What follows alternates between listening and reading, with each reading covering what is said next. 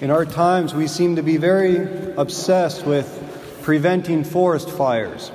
And so I think it's a kind of a reflection of our own culture, which is always sees the antidote to all evil under the pretext of prevention. Problem is, not only can forest fires not be prevented, but they are absolutely necessary for the long term survival of any forest. Because what happens over time is that all the branches of the, of the trees are constantly dying and falling off. And so they start to build up on the ground. And the forest fire, when it happens, it destroys all that excess wood that's been piling up without causing too much damage to the forest at large. There's even certain plants that won't even put forth their seed until they know there's been a forest fire, because then they know it's safe. There's a future here.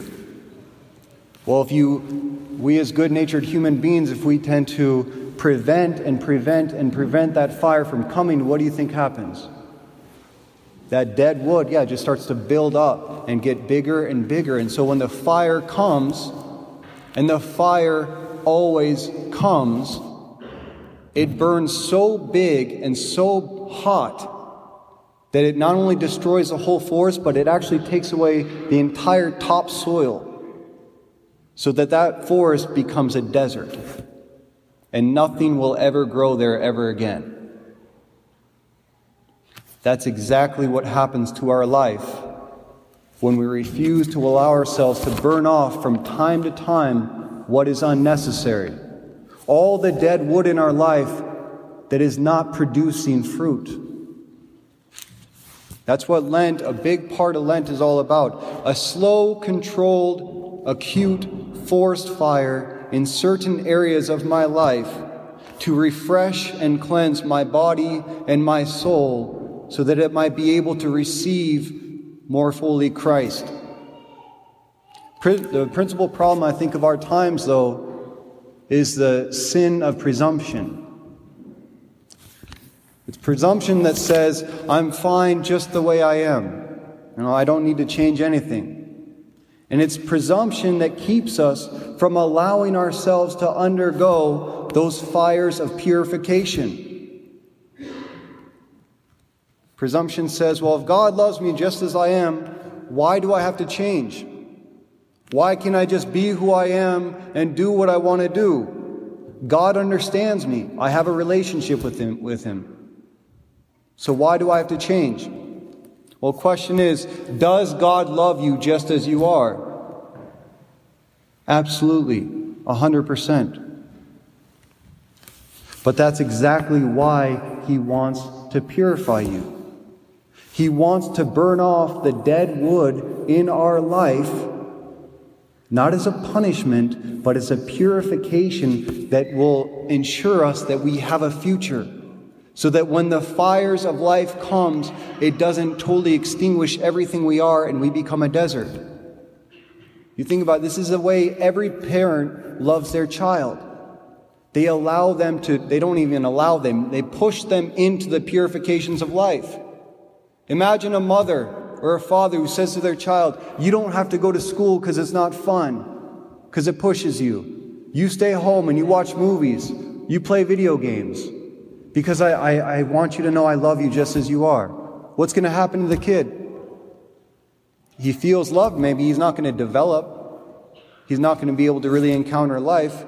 Or would a parent ever say to their child, You eat whatever you want for dinner, have all the sweets, you can go right to dessert. You don't have to eat vegetables because I want you to feel good. Or I love you, therefore you can go out and do whatever you want. Have a good time. And when you come home, I won't be angry with you. You won't have to do anything. There won't be any punishment because I love you just the way you are. Does that really sound like love? And yet, how often do we ascribe those kind of features to the love of God in our life? Like God understands me. God understands that I don't need to go to church at this time. Obviously, not talking to you because you're all here. But I don't need to fast, you know. I don't need, I have these problems in my life, but I don't really need to check them because God knows me. what we end up doing is conforming God to myself rather than conforming myself to God. We place God underneath us. We say, Your commandments, I don't have to go by that. No, God loves us very much, more than anybody else on this earth could ever love us. And therefore, He's always calling us to repentance, to turn away from the things that are not bringing me life so that we can survive. That's why Lent is a time, a very serious time, to really look at my life and ask myself, what needs to change? What needs to be burned off so that my life, my soul, doesn't become a desert? Know, people always ask me, what should Lent look like? I don't know what I need to do. I say one thing it should look like Jesus Christ. Jesus Christ is God in the flesh. And the closer that we draw to God in the flesh, the fire of His divinity, the fire of His love comes in contact with us, and He Himself burns off what is unnecessary. We don't know what we need to change most of the time. A lot of the times we think we need to give up one thing when it's another. Well, how do you discern? You draw closer to Jesus Christ, and He Himself will show you out of that relationship. It's never going to look the same for everybody. That's why all, the best advice I can give you is to offer you for Lent what St. Paul himself says in the second reading. I implore you, on behalf of Christ, be reconciled to God. Now is an acceptable time. Now is the day of salvation. To be reconciled to God. Whatever you're going to give up, whatever you want to do, do this. Do something that will bring you closer to Jesus Christ. Something that will make him a greater reality, more profound reality in your life. And to do that, you're going to have to be willing to let go of some things. You're going to have to sacrifice some television, social media, video games, sleep, music. Think about there, all these things are defense met. Are, uh, I didn't even write this down, so this is coming up. They're all, what's it called? Dang. It's right there. Coping mechanisms. Uh, maybe that's what you said. We'll pretend you did. Coping mechanisms. Look at your life to see what are the coping mechanisms. How do I deal with my suffering? How do I deal with the emptiness of my heart when I'm alone, when I'm in need of love? Where do I go? That's the kind of stuff you want to look at because Christ is the one who wants to be the answer to that. But you always have to let go of something in order to draw closer to Him. Has anyone ever caught a monkey before? No? Do you want to know how to catch a monkey? It's really interesting. Okay, so this is a proven fact, all right? Science. So if you fill a jar with a bunch of rocks and you put like a Snickers on top of it, you got to open it so the monkey can smell it. You put some kind of candy on the top of that. Well, the monkey will come out of his jungle and he'll put his hand into the jar and he'll grab the candy. And what do you think happens? Yeah, it's stuck. You can't pull it out, right? And then you just walk right over there and it's trying to get away, but it can't because it's carrying that thing full of rocks. And you got a new little pet monkey. Well, what's the problem? It's because the monkey, a monkey doesn't know how to sacrifice a piece to save the whole, right? And that's what sacrifice is. It's saying there's certain things, little things that I'm holding on to, that in order to save my life, to save my soul, I need to let go of. And that's how the devil gets us. That's how the world gets us. By putting little sweets in front of us that we hold on to that we're not willing to let go of. But this idea of letting go to grab onto Christ is what happens every time we come to Mass, especially today in a very special way.